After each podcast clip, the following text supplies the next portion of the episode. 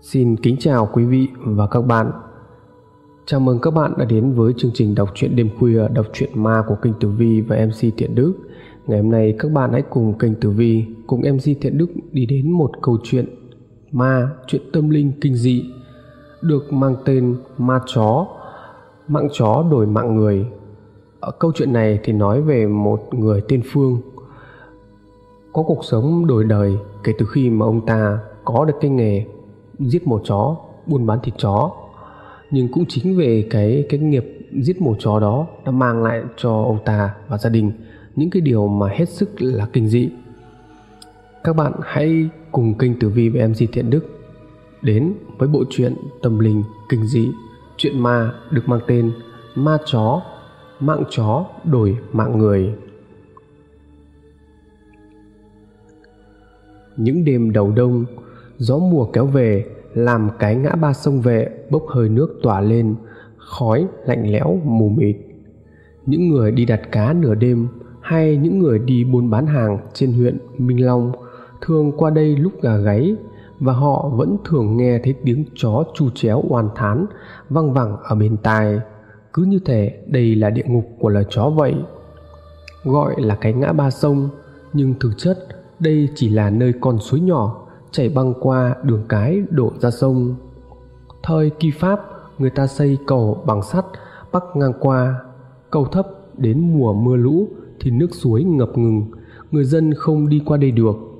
Đến mãi gần đây, khi mà vụ tai nạn giao thông khiến cho một chiếc xe du lịch rơi xuống suối, chết bốn người xảy ra, thì chính quyền mới xây chiếc cầu mới khang trang và rộng rãi hơn. Đó là một vụ tai nạn giao thông nghiêm trọng nhất từng xảy ra gây chấn động cả một vùng xã nghèo miền núi hẻo lánh này. Người ta đồn nhau rằng những người chết trong cái vụ giao thông đó đã vô tình đụng phải ông Tuất cho nên đã bị trả thù. Những người chứng kiến lúc đó kể rằng khi vớt cái xác lên, bốn cái xác chân tay cò quắp giống như tứ chi của con chó chẳng phân biệt được đâu là chân đâu là tay gớm ghiếc hơn nữa đó chính là cặp mắt của người nào người nấy trợn ngược lên, trong mắt thì đỏ ngầu, trông như chó dại. Không có lý do gì mà những người bị chết ngạt dưới nước mà xác lại như thế cả. Vậy nên, dân làng xã này càng tin vào cái điều mà ai kia cũng phải sợ hãi. Từ ngày đó trở đi, cái quán thịt cầy nước tiếng, thơm ngon ở cái ngã ba sông này cũng bị dẹp luôn, vì chẳng có ai ghé qua đây nữa và cũng vì một phần, vợ chồng lão phương cũng chẳng dám làm cái nghề bán thịt chó này nữa. Vợ chồng lão đã bỏ đi đâu đó, đi vào nam biệt tích từ mấy tháng trước rồi. Còn nhớ cách đây độ vài năm trước, ở đây người ta vẫn nể vợ chồng lão phương. Cặp vợ chồng chỉ biết làm ăn nhất xã. Nghe nói lão phương lúc còn trẻ mồ côi, đi theo người ta tới đèo hải vân tìm trầm hay đãi vàng gì đó, rồi bị thất lạc, mất tích từ đó đến giờ. Lúc trở về, hắn đã độ 40 dân làng chẳng còn nhớ đến lão là ai, nếu không nhờ một vài người họ hàng xa xác nhận. Lão dẫn theo một cô vợ nói tiếng bắc, bụng mang dạ chửa trong khi lão bị bệnh khớp đầy đọa, miệng than đau lưng, đau gối kêu oai oái suốt ngày. Thôn làng cấp cho vợ chồng lão miếng đất ngay ngã ba sông để cắm rùi. Người ta cho tấm bạt, người thì cho cây tre, người thì cho cái son, cái nồi. Rồi vợ chồng lão cũng có cái gọi là của ăn của đề và cũng có cái gọi là nhà để nương náu lúc vợ lão sinh. Lão chẳng có đất để trồng trọt hay sản xuất gì. Thế là lão theo người ta đi làm dãy thuê. Nhưng khổ nỗi, lão đau khớp, leo núi té lên té xuống không thể làm được rồi lão theo người ta đi buôn chè. Trong tay chẳng có vốn liếng gì cả, hai bàn tay trắng, lại thêm cái bệnh thấp khớp của lão, khiến cho lão cũng chỉ có thể lấy công làm lời. Nhưng độ mấy ngày thì cái bệnh của lão giờ chứng người ta chở một lần cả bốn giò chè, hắn chỉ có chở được một giỏ mà thôi, chẳng bão công.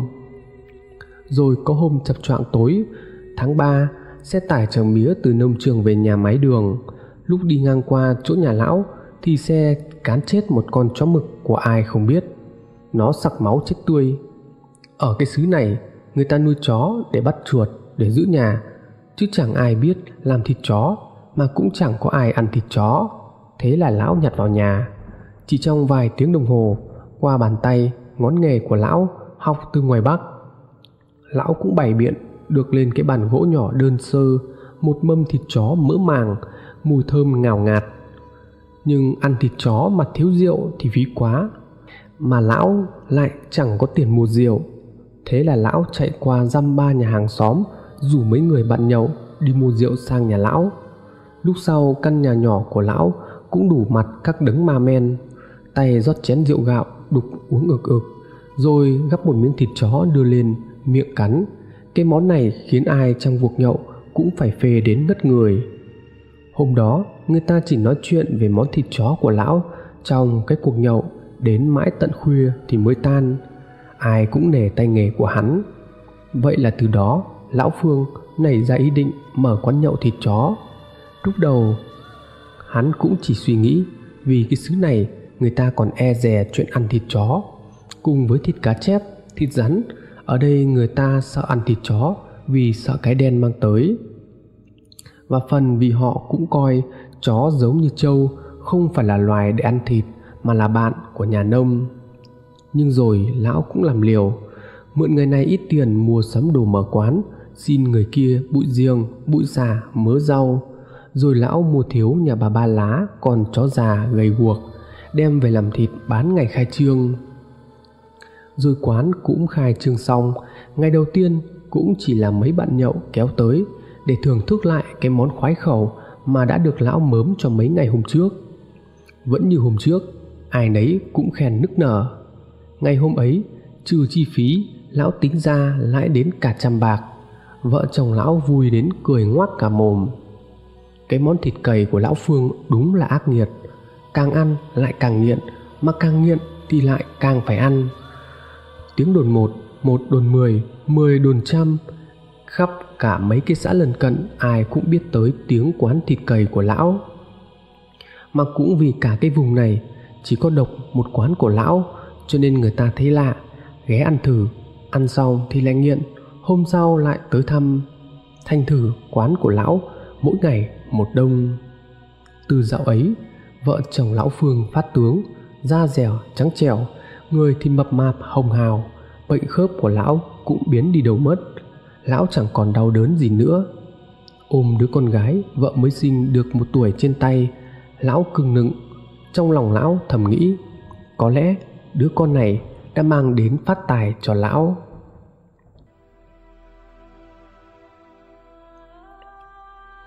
Nhà lão bây giờ đây đã được xây khang trang, quán cũng được xây lại sạch sẽ, gọn gàng hơn. Vợ chồng lão đã có của ăn, của đề ăn trắng mặc trơn dâu có hẳn lên. Lão thì hàng ngày dậy từ gà gáy, chọn một con chó xấu số nhất hôm nay trong lòng. Lấy cái gậy, đập cái phục một cái vào đầu. Thật chắc tay, con chó trụ ẳng lên thảm thiết, dãy đành đạch, máu từ hốc tai hốc mắt nó cứ túa ra phi bong bóng bòn bọt rồi lão kẹp cổ, thọc thêm mấy nhát nữa để có thể lấy máu. Tiếp theo đó, lão mới bắt đầu cạo lông róc thịt vợ lão thì đi chợ từ lúc sáng sớm để có thể mua mấy thứ như rau chuối, lá mơ, xà để nấu món thịt chó.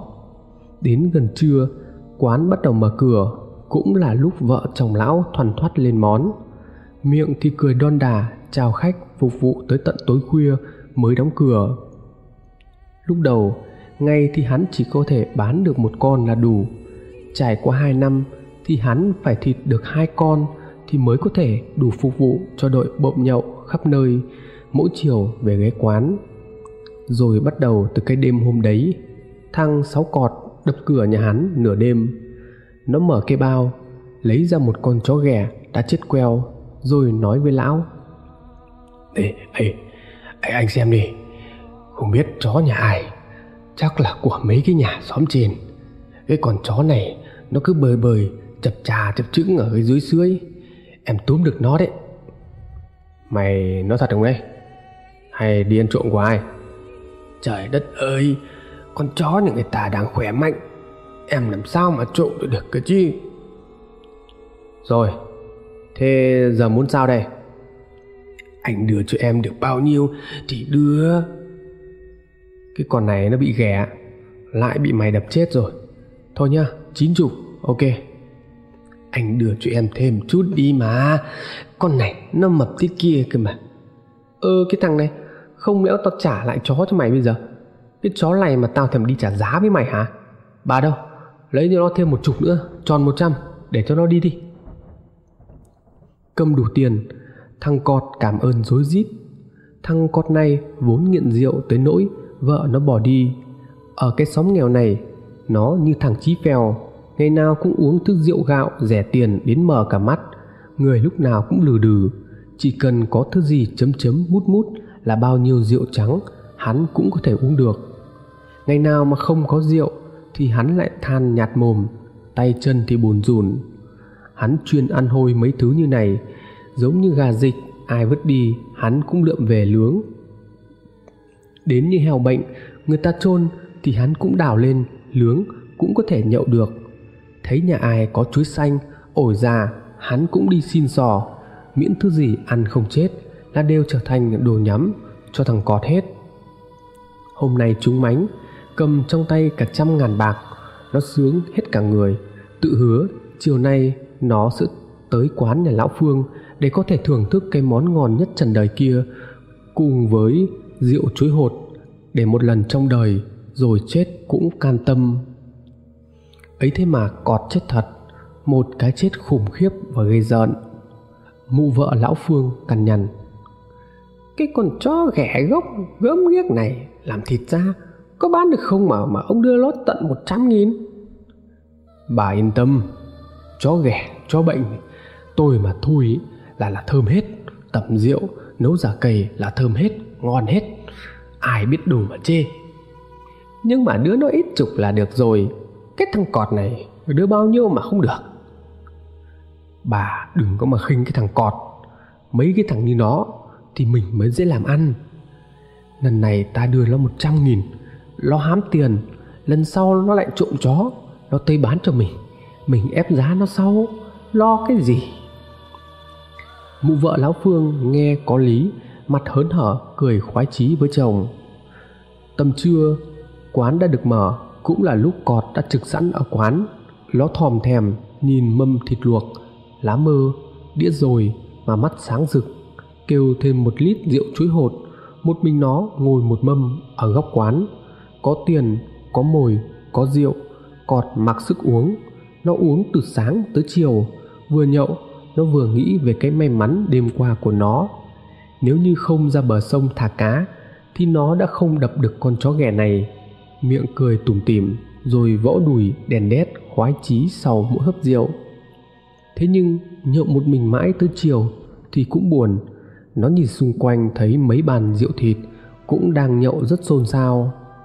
Mấy tay ở ủy ban xã tay to mặt lớn, tay nào tay nấy mắt đỏ gay, bụng phệ núc ních, bưng ly rượu chúc tụ nhau tưng bừng.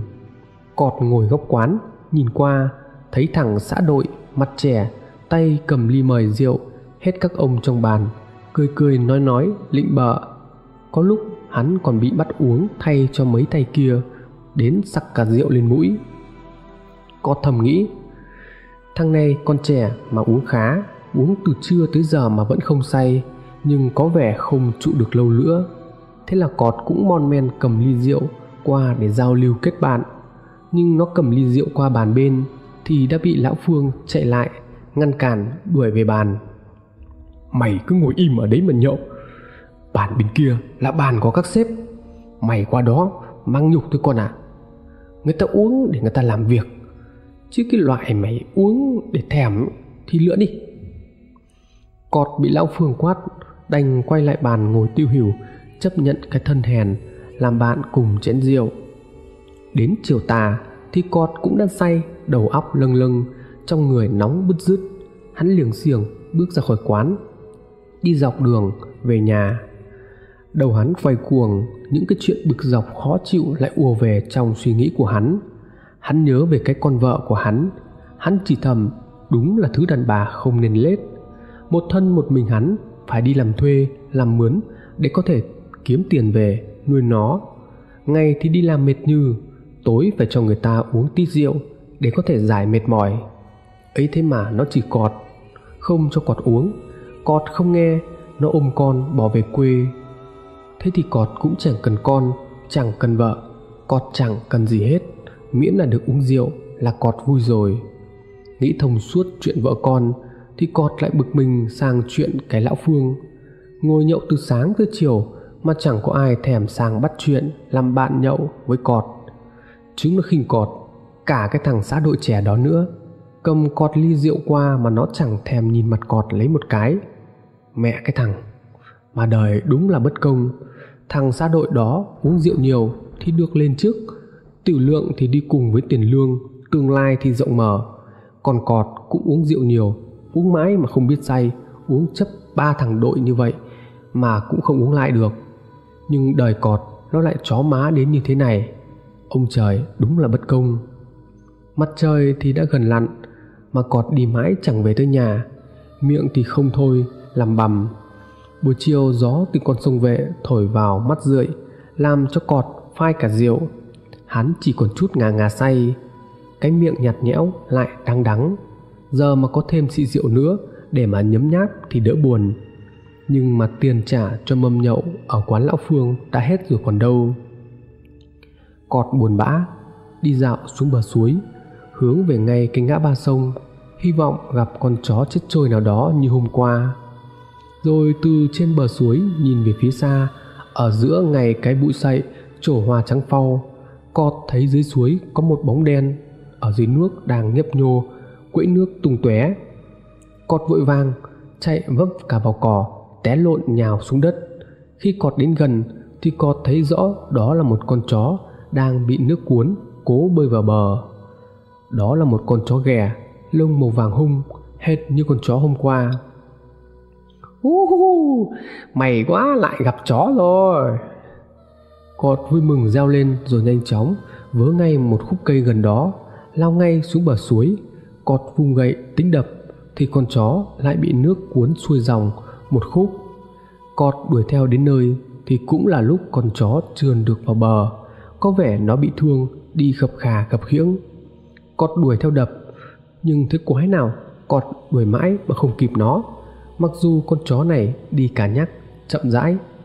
Đã vậy, lâu lâu con chó quay đầu lại, nhìn cọt bằng đôi mắt gườm gườm, đỏ lóe, khiến cọt nổi cả tóc gáy. Nó cứ như đang chiêu người người ta, khiến cho cọt tức điên lên. Cọt lao theo đập, nhưng đập phát nào, hụt phát đó. Phát thì sượt đuôi con vật, cái thì con chó né được may mắn lắm thì cũng chỉ có thể đập được một cái, trúng bắp đùi của con chó. Nhưng nó vẫn không hề hấn gì. Nó cứ chạy vào bụi này, chạy vào bụi kia nấp. Cọt cứ mãi đuổi theo đến mệt cả người. Cứ như vậy, người và chó đuổi nhau trên bờ suối. Đang trong cơn say, lại thèm rượu, cọt lấy hết sức đuổi theo. Rồi con chó tỏ vẻ cũng mệt nó đứng im tại bụi mâm xôi đầy gai góc. Con chó nhìn cọt, trừng trừng, miệng nhe răng gầm gừ, lưỡi thè lè qua một bên, chảy nước nhiễu nhiễu cọt tới gần, nó cũng không chạy. Thế là cọt vùng khúc cây, đập cái thụp một cái vào lưng con chó. Nó gầm gừ mấy tiếng, rồi nhảy xuống dòng suối, bơi lụp sụp sang bờ bên kia. À cái con này, mày mày muốn thoát à? Mày mày không chạy được khỏi tay tao đâu nói rồi, cọt gồng tay, nắm chặt khúc cây, nhảy um xuống nước theo con chó. Chiều tối chập choạng, những đứa trẻ đi tắm sông hô hoán thất thanh. Đứa thì chạy hoảng loạn trên bờ, đứa thì đứng bên dưới như chờ chồng, có đứa thì xỉu ngay tại chỗ. Đến khi dân làng ùa xuống thì người ta mới thấy dưới nước, ngay cái chỗ bụng bờ suối, cạnh bụi mâm xôi rậm rạp, xác của cọt lồi lềnh phành một nửa trên bờ, một nửa dưới nước, máu me đầm đìa hòa vào làn nước suối. Khi người ta vớt xác cọt lên thì thấy quần áo cọt, rách bươm, minh mẩy đầy vết thương như ai đó lấy kim xăm vào người. Ngay cái cổ, có hai que củi khô đâm vào yết hầu, khiến máu liên tục ướm ra không ngừng. Kinh khủng nhất là hai con mắt của cọt, nó bị móc ra, loi lùng lẳng ra bên ngoài. Chỉ còn lại cái hốc mắt sâu hoắm, đỏ lòm. Dân làng nhìn nhau kinh hãi người ta không hiểu chuyện gì đang xảy ra. Dưới ánh lửa đuốc dọi vào khuôn mặt sợ hãi của từng người, tiếng bàn tán run rẩy sao động cả một khúc sông. Chuyện thằng cọt chết làm chấn động cả làng xã. Người ta không biết vì sao cọt lại chết như vậy. Công an tỉnh có tới để điều tra, nhưng kết luận không có dấu hiệu của một vụ giết người. Toàn bộ những vết thương đều là do cọt tự gây ra nhưng vì sao cọt lại tự hủy hoại bản thân mình đến như vậy? Những ngày sau đó, những đứa nhóc chăn bò ở bên suối kể lại rằng, hôm ấy, chúng nó thấy cọt cầm một khúc cây, cứ vừa đi vừa hua lung tung vào không trung. Cọt cứ như đâm sầm vào bụi rậm gai góc, mà đi thẳng như thằng mù. Miệng thì la hét, chúng nó chạy theo, ngăn cản, nhưng cọt đang say rượu, cầm cây đánh vào đứa nào tới gần cho nên chúng nó tránh xa chẳng đứa nào dám tới gần. Rồi chúng thấy cọt đứng trên bờ, lao xuống nước, rồi lại leo lên bờ, rồi lại lao xuống nước. Cọt cứ một mình như vậy mãi. Có đứa trong bọn nó nói rằng, chắc là chú cọt đang bị say rượu, đi tắm.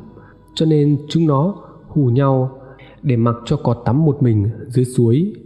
Có một đứa trong số chúng nói lại với người ta là chú cọt chết ngay đúng cái chỗ mà hôm trước chú đập được con chó ghẻ. Người ta hỏi con chó ghẻ nào, thì nó kể chiều hôm trước đó nữa, có thấy cọt đập được một con chó ghẻ bên bờ suối mang lên bán cho quán ông phương. Chứ con thì có biết nói dối đâu, vậy là dân làng tin ngay, họ đồn kháo lên rằng thằng cọt bị quả báo, mà họ cũng dè bỉu vợ chồng lão phương, nói rằng sớm muộn gì vợ chồng lão này cũng bị quả báo giống như cọt. Có người thì hiền lành hơn. Người ta nói rằng chắc là thằng cọt uống rượu đến phát điên, cho nên bị hoang tưởng, tự lấy cây đập vào người, rồi lao vào bụi rậm, bị gai đâm vào người, mất máu đến chết. Mấy ngày này, người ta sợ, cho nên ít ai còn nghĩ tới chuyện ăn thịt chó. Chuyện đồn đại rồi cũng tới tai vợ chồng là lão phương. Mụ vợ lão phương nhảy cẫng ra ngoài tay chống lạnh miệng vẩu sắc nhọn thao hồ mà chửi bới. Cái quân nào mà ăn nói nhà bà thất đức? Cái quân ghen ăn tức cỡ nói nhà bà mua chó ăn cắp của thằng cọt. Quân nào dám nói thì dám tới đây mà nhận bà xé xác tụi mày ra. Lão phường cũng tức tối cầm con dao đập hình thịch vào ngực và phân bua. Cái nhà này mà thất đức ấy, mà nhà này còn hơn cái lũ nghèo kiết xác tụi mày chó cũng như heo, như gà. Tao giết thịt thì đã làm sao? Cái lũ hèn mọn đáng ghét. Tao mà thèm mua chó, chết bờ, chết bụi à? Hai vợ chồng lão phương cứ thế mà gào thét chửi bới, phân bua cả buổi sáng.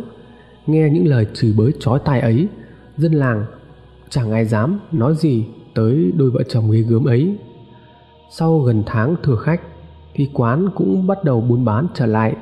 Người ta tạm quên đi cái chết của thằng cọt chuyện thì cũng đã lùi xa về quá khứ. Chuyện quả báo vì thịt chó, chẳng ai thấy sợ, mà có người lại nhà vô kinh doanh cái món này nhiều hơn. Ngoài gia đình nhà lão phương thì có đến hai quán thịt chó khác được mở ra để cạnh tranh. Nhưng do tay nghề quá non, những món thịt chó của quán đó chẳng thơm ngon, đượm rượu như của nhà lão. Vắng khách, dần ra các quán đó cũng đóng cửa, chẳng thể duy trì nổi lão phương càng thêm khoái chí. Cái tài chế biến thịt chó của lão đúng là trời ban, lão tự hào lắm. Nhưng ngoài niềm tự hào, lão cũng băn khoăn làm cách nào để có thể kiếm nhiều tiền hơn nữa. Chứ như thế này, biết chừng nào mà khá. Mặc dù bây giờ trong xã, nhà lão chẳng thua ai nữa. Ngày qua ngày, khách đến quán nhậu mỗi lúc một đông hơn, chịu chi tiền nhiều hơn cho cái món thịt cầy của lão phương lúc đang buôn bán phát đạt, thì lão lại gặp một chuyện oái oăm. Đó chính là nguồn chó cung cấp cho quán nhà lão đang khan hiếm dần. Người dân cái vùng này chẳng còn ai muốn bán chó cho lão phương làm thịt nữa. Vì mỗi sáng người ta đi qua chợ, mà quán lão phương lại ngay cái vệ đường, cho nên họ nghe thấy tiếng chu chéo của những con chó thoi thóp lúc lão phương giết thịt.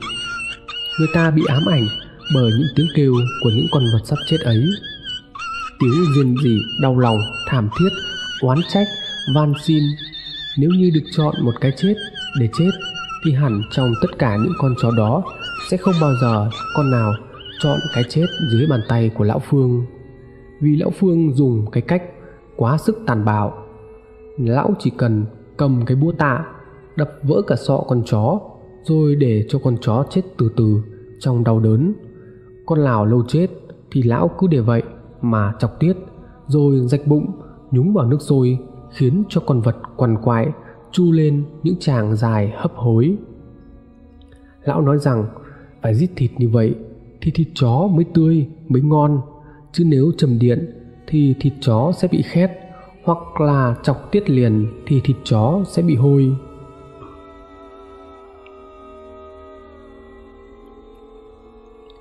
Khách của quán bây giờ cũng ít người ở làng này. Chủ yếu là khách ở xã, các đoàn công tác, những người ở các huyện khác tới. Vì là khuất mắt trông coi, người ta không nghe được cái tiếng kêu của những con vật sắp chết ấy. Nó rằng xé đến mức nào mà họ chỉ được nếm cái món thịt chó ngon đến không thể cưỡng nổi. Lão phương thì cóc cần dân quán ở đây ghé vào quán nhà lão. Toàn là bọn ganh tị. Lão nghĩ như vậy giờ lão chỉ bán cho dân máu mặt, khiến cho lão có mối quan hệ rộng rãi, lại được nể nang nhiều. Cho nên giờ đây lão khệnh khạng, chẳng sợ ai. Bởi vậy, lão lẩy ra một kế, một ý định, có thể giúp lão kiếm được nhiều lời hơn trong việc buôn bán thịt chó. Cái nguồn cung cấp chó cho lão sẽ không còn bị khan hiếm nữa. Sau bao nhiêu ngày suy nghĩ, cuối cùng lão cũng có cách giải quyết. Và cái cách giải quyết của lão đó chính là lấy mạng chó đổi mạng người các bạn đã được nghe phần 1 của câu chuyện ma được mang tên Ma chó, mạng chó đổi mạng người của Kinh Tử Vi và MC Thiện Đức. Nếu các bạn thấy chuyện này hay, hãy comment, like, share, ủng hộ cho MC Thiện Đức và Kinh Tử Vi để có thể tiếp tục đến với phần 2 của bộ truyện này. Xin chào và hẹn gặp lại.